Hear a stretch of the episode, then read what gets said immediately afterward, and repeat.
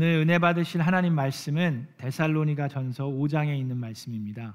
우리가 창세기부터 계속해서 공부해 왔는데 우리 추수감사주의를 맞아서 오늘은 어, 창세기를 잠깐 어, 퍼즐을 하고 우리 데살로니가 전서로 갑니다. 데살로니가 전서 5장 12절부터 있는 말씀인데요. 우리 주보에 나와 있는 말씀 12절, 13절, 그 다음에 18절과 24절 이렇게 우리 어, 한 절씩 제, 저하고 교독하도록 하겠습니다. 주보에 나와 있는 구절만 어, 우리 같이 읽습니다. 12절, 13절, 18절, 24절.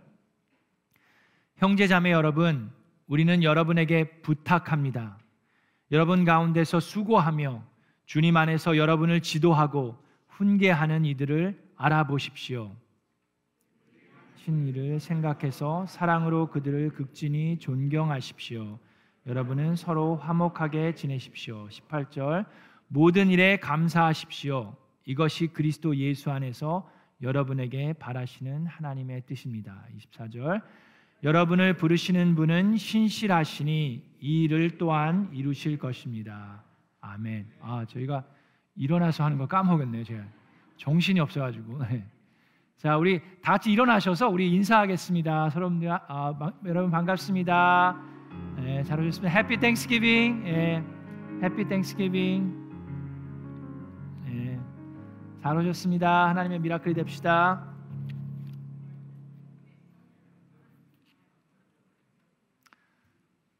Good to. Good.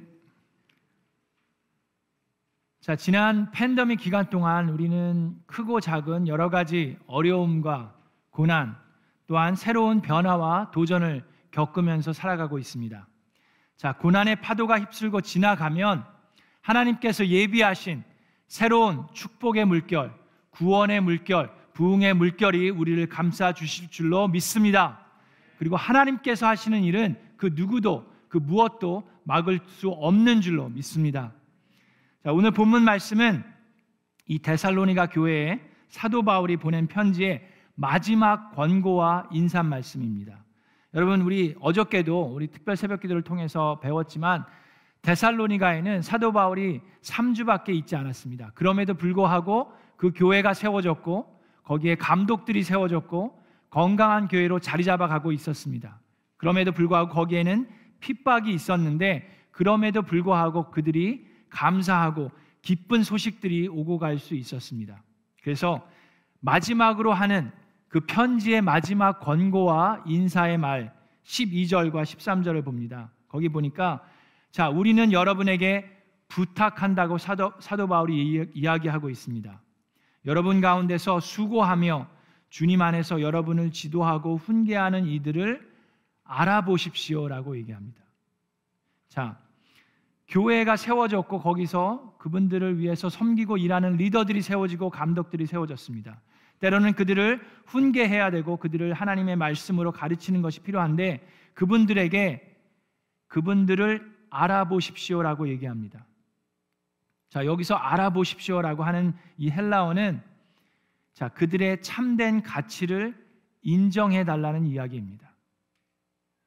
자, 감독들이 세워졌고 교회의 리더들이 세워졌는데 그들이 하나님의 말씀을 가르치고 훈육할 때에 그들이 잘나서 특출해서가 아니라 그들의 가치를 하나님이 세우신 그들을 인정해 달라는 얘기입니다. 여기서 알라는 얘기는 그냥 좋은 관계를 맺으라는 것이 아니라 그들의 위치를 그들의 어, 그 하나님께서 주신 권위를 인정해 달라는 이야기입니다. 자, 13절에 또 얘기하는데 그들이 하는 일을 생각해서 사랑으로 그들을 극진히 존경하십시오.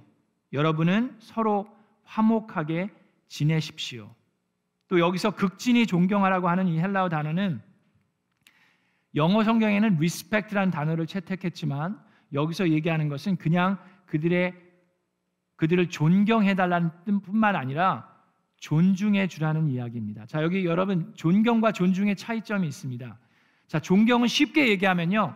대단한 사람이에요. 저 사람 정말 대단하다. 정말 다른 사람들에 비해서 특출하고 대단하니까 정말 존경심이 우러러 난다는 것을 생각할 수 있습니다. 존경인데 여기서 얘기하는 것은 존경하라는 것이 아니라 존중해 주라는 이야기입니다. 그 얘기는 무엇입니까?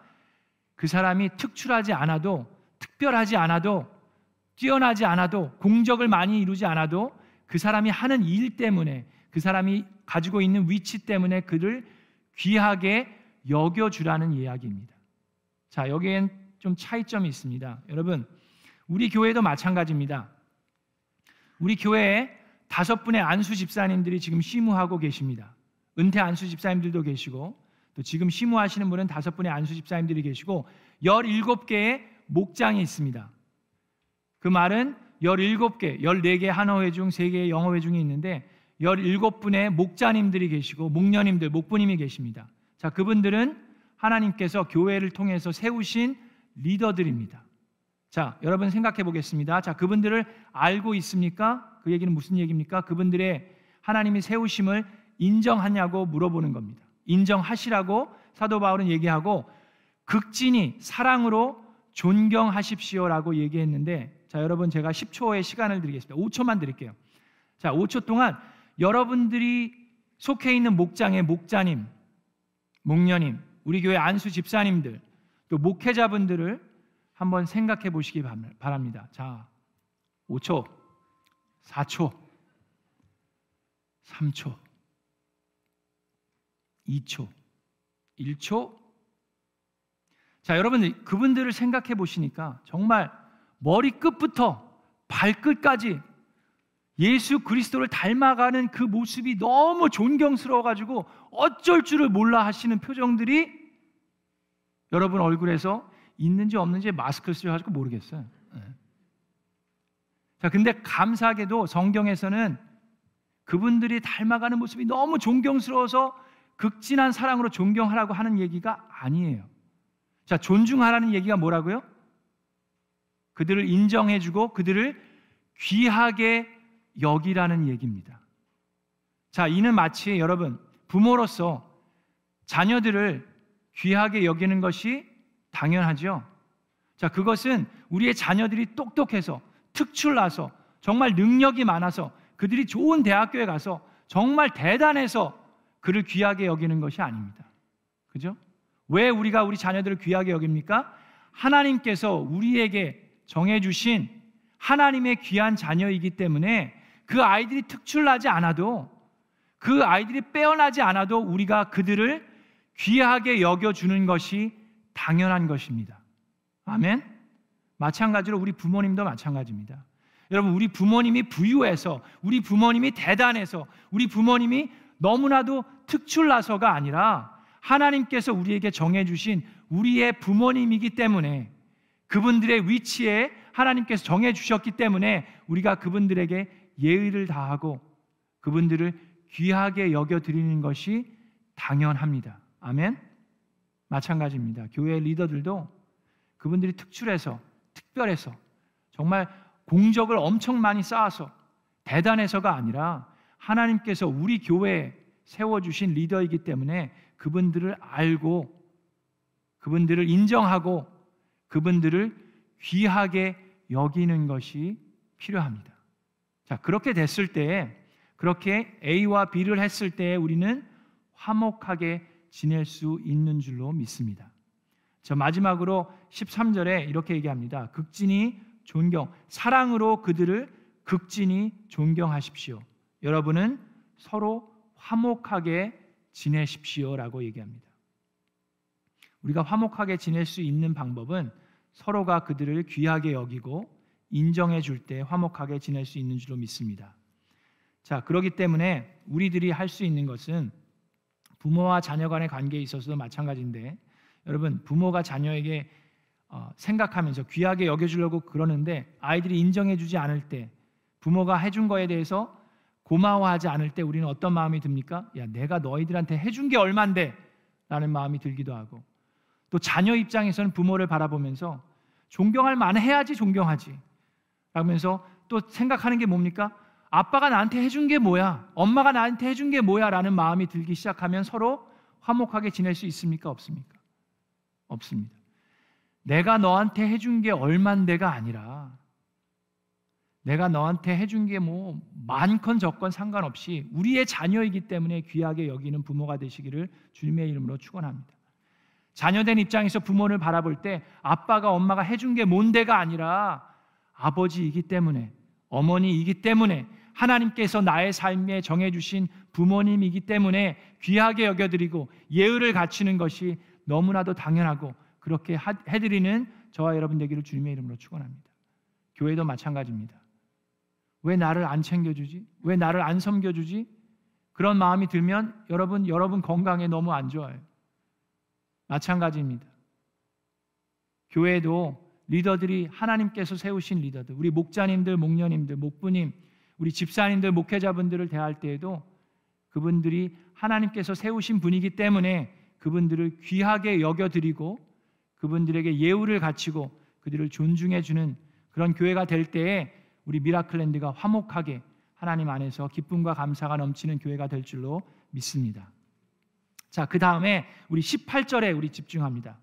쭉 내려가면 형제자매 여러분 여러분에게 권고하는데 무질서하게 하는 사람은 훈계하고 마음이 약한 사람은 격려하고 힘이 없는 사람은 도와주고 14절에 모든 사람에게 오래 참으라고 얘기합니다. 자, 그러고 아무도 악으로 악으로 악을 갚지 말고 도리어 서로에게 모든 사랑으로 항상 좋은 일을 하려고 애쓰십시오 하면서 15절에 항상 기뻐하십시오. 우리가 잘 아는 구절 있죠? 항상 기뻐하라 쉬지 말고 기도하라 범사에 감사하라. 자, 그 다음에 이 18절 모든 일에 감사하라 그러는데 18절을 읽겠습니다. 모든 일에 감사하십시오. 이것이 그리스도 예수 안에서 여러분에게 하라시는 하나님의 뜻입니다. 자, 근데 여기서 중요한 핵심 부분이 두 가지가 있는데 첫 번째로 모든 일에 감사하라고 말씀하셨습니다. 하나님께서 감사할 만한 일이 생기면 내가 부유해지면 내가 건강해지면 내 자녀들이 잘 되면 그러면 감사하라가 아니라 언제 감사하라고요? 모든 일에 감사하라고 하나님께서는 말씀하십니다. 자, 그래서 이 모든 일에 감사드린다는 데는 좀 이해가 필요합니다. 어떻게 우리가 모든 일에 감사를 드릴 수가 있습니까? 그것은 하나님께서 하신 얘기는 모든 일 때문에 감사하라가 아니에요. 모든 일 가운데 감사하라고 얘기하셨습니다. 자, 여기는 큰 차이가 있습니다. 여러분, 자, in all circumstances give thanks라고 얘기를 하셨어요. give thanks in all circumstances라고 얘기를 하셨지. give thanks for all circumstances라고 얘기하지 않으셨어요. 슬픈 일이 생겼는데 어려운 일이 생겼는데 그것 때문에 감사하라고 얘기하신 게 아니에요. 그죠? 슬픈 일이 생겼는데 어떻게 그것 때문에 감사합니까? 안 좋은 일이 생겼는데 어떻게 그것 때문에 감사할 수가 있어요? 하나님께서 하신 얘기는 그것 때문에 감사하는 것이 아니라 어려운 일, 힘든 일이 생겼음에도 불구하고 그 가운데 그 안에서 감사를 드리라고 얘기하시는 겁니다. 자, 그것은 감사가 바로 어떤 거라는 거예요? 감사가 우리가 결정하는 선택이라는 말씀입니다. 감사는 우리가 내리는 여기서 얘기하는 thanksgiving은 감사를 드려라는 내 감정에 치우친 것이 아니라 내가 어느 상황 속에 있더라도 내가 감사를 선택하라는 얘기입니다. 선택할 수 있습니까? 자, 그래서 우리는 하나님께 어떠한 상황 속에서도 우리가 감사를 드릴 수 있는 감사를 선택할 수 있는 이유는 무엇입니까? 자, 그것은 우리 본문 말씀 24절 마지막 절에도 얘기를 하고 있는데 여러분을 부르시는 분은 신실하시니 이 일을 또한 이루실 것입니다라고 얘기하십니다. 상황은 변할 수 있습니다. 불행한 일이 행복한 일로 바뀔 수도 있고 반대로 행복했던 때가 불행하게 바뀔 수도 있습니다. 그런데 하나님은 신실하시고 변하지 않으시기 때문에 하나님 안에서 또한 하나님께서 이 일을 이루신다고 그랬어요. 어떤 일을 이루십니까? 하나님께서 우리의 영과 혼과 몸을 흠이 없이 거룩하게 만드실 것이라고 예수 그리스도가 다시 오실 때에 그렇게 하실 것이라고 하나님은 신실하시기 때문에 이 일을 이룰 것이라고 했기 때문에 우리는 감사를 선택할 수 있는 줄로 믿습니다. 또한 베드로전서 1장 6절에도 이렇게 말씀하십니다. 그러므로 여러분이 지금 잠시 동안 여러 가지 시련 속에서 어쩔 수 없이 슬픔을 당하게 됩니다. 되었다 하더라도 기뻐하십시오. 우리가 어떻게 그럴 수 있습니까? 잠시 시련 속에 어쩔 수 없이 슬픔을 당하게 되었더라도 우리가 기뻐할 수 있는 것은 이 베드로 전서에서도 베드로가 얘기합니다. 그 전에 얘기하는 게 뭐예요? 그것은 우리가 우리를 위한 영원한 구원의 유산을 하나님께서 천국에 예비해 놓으셨기 때문에 우리는 지금 슬픈 일로 인해서 어려움을 당한다 하더라도 기뻐할 수 있다라고 얘기하십니다. 여러분의 부모님이 혹시라도 여러분을 위해서 어마어마한 유산을 지금 은행에 예비해 놓으셨으면 어려운 작은 일들이 잠시 있더라도 그로 인해서 기뻐할 수 있듯이 근데 그건 비교할 수가 없죠. 우리의 영혼을 하나님께서 영원토록 하나님과 함께 천국에서 거할 수 있는 그 구원을 천국에 예비해 놓으셨기 때문에 우리는 기뻐할 수 있다라고 얘기합니다. 자, 그런데 그거는 목사님 그거는 천국 가면이잖아요. 그건 예수님의 오면이잖아요. 지금 너무 힘든데 어떻게 기뻐합니까? 어떻게 감사합니까? 어떻게 감사를 선택할 수 있습니까? 예수님이 오면 그때 감사할 것 같아요. 예수님이 와서 천국에 가면 그때 감사하고 그때 기뻐할 수 있을 것 같은데 어떻게 지금 감사를 선택할 수 있습니까? 라고 얘기하실 수 있을지 모르겠어요. 자, 그런 분들에게 하나님께서 말씀하십니다. 고린도후서 12장 9절에 나의 은혜가 내게 족하다. 또한 하나님의 능력은 약한 데서 완전하게 된다라고 얘기하십니다. My grace is sufficient for you and my power is made perfect in weakness. 하나님의 은혜가 저와 여러분에게 족한 줄로 믿습니다. 뿐만 아니라 하나님께서 예레미야 29장 11절에 이렇게 얘기하십니다. 내가 너희를 두고 계획한 일은 하나님만이 아신다고 얘기하시는데 내가 너희를 두고 계획하고 있는 일들은 재앙이 아니라 번영이라고 말씀하십니다. 하나님의 계획은 우리에게 재앙을 부어 주시는 것이 아니라 우리를 번영케 하시는 줄로 믿습니다. 너희에게 미래에 대한 희망을 주려는 것이다. 나 주의 말이다라고 얘기하십니다. I know the plans I have for you, declares the Lord. The plans to prosper you and not to harm you. Plans to give you hope and a future. 하나님의 계획은 우리를 번영케 하시고 우리를 축복케 하시는 계획인 줄로 믿습니다. 자, 그리고 12절 계속해서 29장 12절에 너희가 나를 부르고 나에게 와서 기도하면 하나님께서 너희의 호소를 들어 주겠다라고 얘기하셨습니다. 그래서 너희가 나를 찾으면 나를 만날 것이다. 너희가 온전한 마음으로 나를 찾기만 하면 내가 너희를 만나 주겠다라고 약속하셨습니다. 천지를 창조하신 하나님 아버지께서 내가 간절한 마음으로 하나님을 찾기 위해 호소하면 하나님께서 만나 주시겠다, 들어 주시겠다라고 약속하셨기 때문에 우리는 감사를 선택할 수 있습니다. 자, 그 다음에 자 모든 일에 감사를 선택하라 그랬고 그 다음에 한 얘기가 감사를 드려라라고 얘기하셨어요. Give thanks라고 얘기하셨습니다. Thanksgiving이에요, 그죠? Thankful이 아니라 Thanksgiving이라고 얘기하셨어요. Give thanks라고 얘기하셨습니다. 자, 감사를 느껴라. Be thankful이 아니라 감사함을 받아라가 아니라 어떻게 하라고요? 감사를 드려라라고 얘기하십니다. 자, 우리가 감사를 드려야 하는 이유는 무엇입니까? 왜 자꾸 주라고만 얘기하십니까? 사도행전 20장 35절에 주는 것이 받는 것보다 더 복되기 때문입니다. 여러분들도 주변에 있는 분들에게 감사를 드리고 또 선물을 드리고 감사 표현을 할 때 드리는 가운데 기쁨이 넘치는 줄로 믿습니다. 자, 그리고 또 한 가지는 이것이 하나님의 뜻이기 때문입니다. 자, 모든 일에 감사하십시오. 이것이 그리스도 예수 안에서 여러분에게 바라시는 하나님의 뜻입니다. Give thanks in all circumstances, for this is God's will for you in Christ Jesus. 자, 그래서 여러분 목장에서 여러분들을 위해서 매주 기도하고 섬기는 우리 목자 목녀님들 목부님 감사하죠? 그냥 감사한 마음만 가지면 되죠? 뭐라 그랬어요? 감사를 어떻게 하라고요? 드리래네.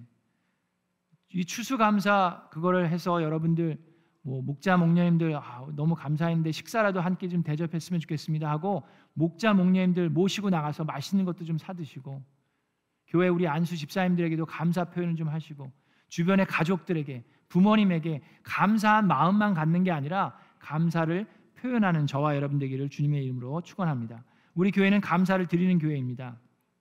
아까 광고에도 나왔지만 지역봉사 사역부에서 요번 돌아오는 토요일 첫 번째 팀, 그 다음에 12월 11일, 12월 18일 토요일 날 저희가 나와서 뭐 불고기랑 뭐 잡채 같은 것도 좀 해가지고 우리 바로 옆에 있는 이 소방서 아저씨들 맨날 여러분 삐뽀 삐뽀 하면서 지나가는 분들 그, 그 되게 시끄럽다고 귀찮아 하십니까?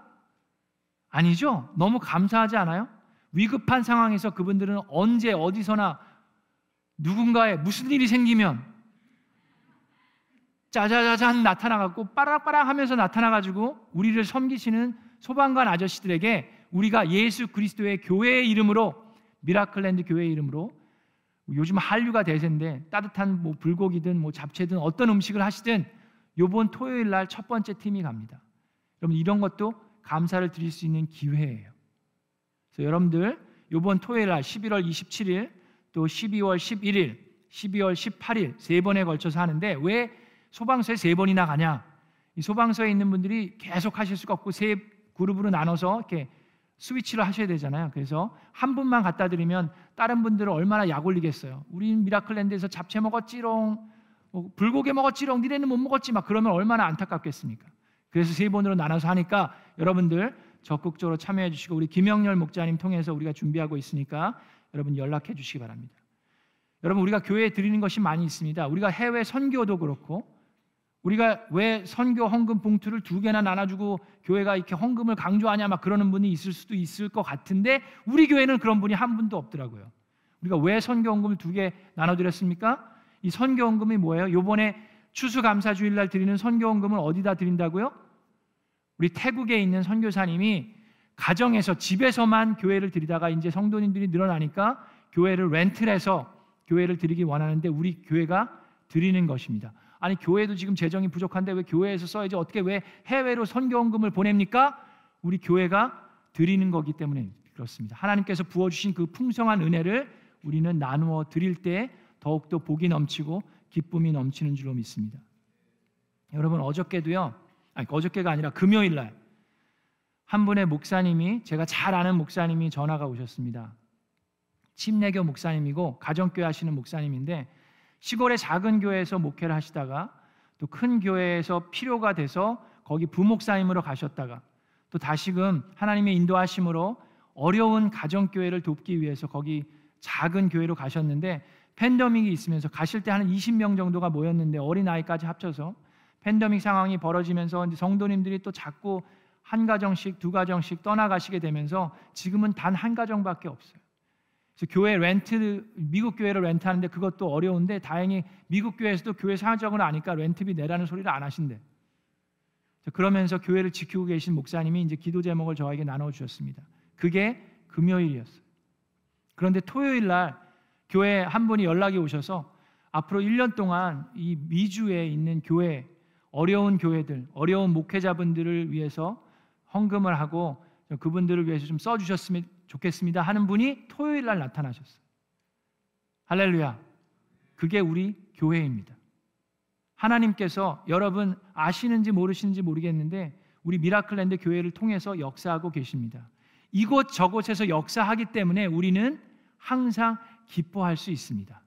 나의 삶 가운데는 내가 눈으로 보이는 열매가 보이지 않는다 하더라도 우리 교회라는 공동체 안에서 저기에서 영원 구원이 일어나면 할렐루야예요. 저기서 치유가 일어나면 할렐루야입니다.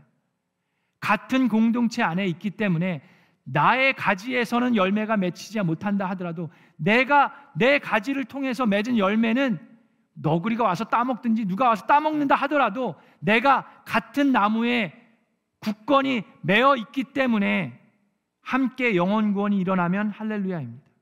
함께 기뻐할 수 있습니다. 그것이 항상 기뻐할 수 있는 비결입니다. 여러분에게 오늘 마지막 하나님 말씀 나누기 원하는 것은 하박국에 있는 말씀입니다. 하박국 3장 17절 18절에 있는 말씀 여러분 너무나도 잘 아는 말씀입니다. 무화과 나무에 과일이 없고 포도나무에 열매가 없을지라도 올리브 나무에서 딸 것이 없고 밭에서 거두어 드릴 것이 없을지라도 우리의 양이 없고 외양간에 소가 없을지라도 나는 주님 안에서 즐거워하련다.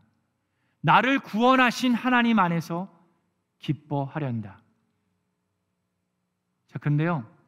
여러분, 이 말씀의 핵심이 뭘까요? 이 말씀의 핵심은 여러분, 과일도 없고 양도 없고 소도 없어도 감사할까일까요? 저는 그게 아닌 걸 오늘 아침에 알았습니다. 아무것도 없어도가 아니라 이 말씀의 핵심 구절은요, 주님 안에서 즐거워하련다입니다. 뭐라 그랬어요, 여기서? 나는 주님 안에서 즐거워하련다. 나를 구원하신 하나님 안에서 기뻐하련다입니다. 자, 그러기 때문에 제가 이 말씀을 묵상하면서 패러프레이즈가 됐어요. 제가 말씀을 바꾸는 게 아닙니다. 절대로 어떻게 감히 말씀 바꿨다가 죽지요. 자, 그게 아니라 우리에게 실천하는 면에 있어서 그 핵심 구절이 하나님 안에서 구원하신 예수 그리스도 안에서 기뻐하는 것이기 때문에 이 말씀을 우리가 받아들일 때 아무것도 없을 때에도 그렇지만 이렇게도 받아들일 수가 있습니다. 자, 어떻게 보면 지금 이 캘리포니아 여러분들 우리 오렌지 카운티에 살고 있는 우리 분 우리는 축복을 받은 사람이에요. 자, 그럼 우리들에게 이렇게라도 이렇게도 받아들일 수 있습니다. 무화과 나무에 과일이 많고 포도나무의 열매가 풍성하며 올리브 나무에서 딸 것이 너무너무 넘쳐나고 밭에서 거두어 드릴 것이 많을지라도 우리의 양이 넘쳐나고 외양간에 소가 넘칠지라도 나는 주님 안에서 즐거워하려 한다. 그 넘쳐나는 양들을 붙들고 즐거워하는 게 아니라 나는 어디서요? 외양간에 넘치는 소를 보면서 즐거워하는 게 아니라 나는 어디서요? 주님 안에서 즐거워하련다. 나를 구원하신 하나님 안에서 나에게 부어주신 그 축복을 붙잡고 돈을 날리면서 기뻐하는 게 아니라 돈이 있건 없건 양이 있건 없건 열매가 있건 없건 나는 어디서? 하나님 안에서.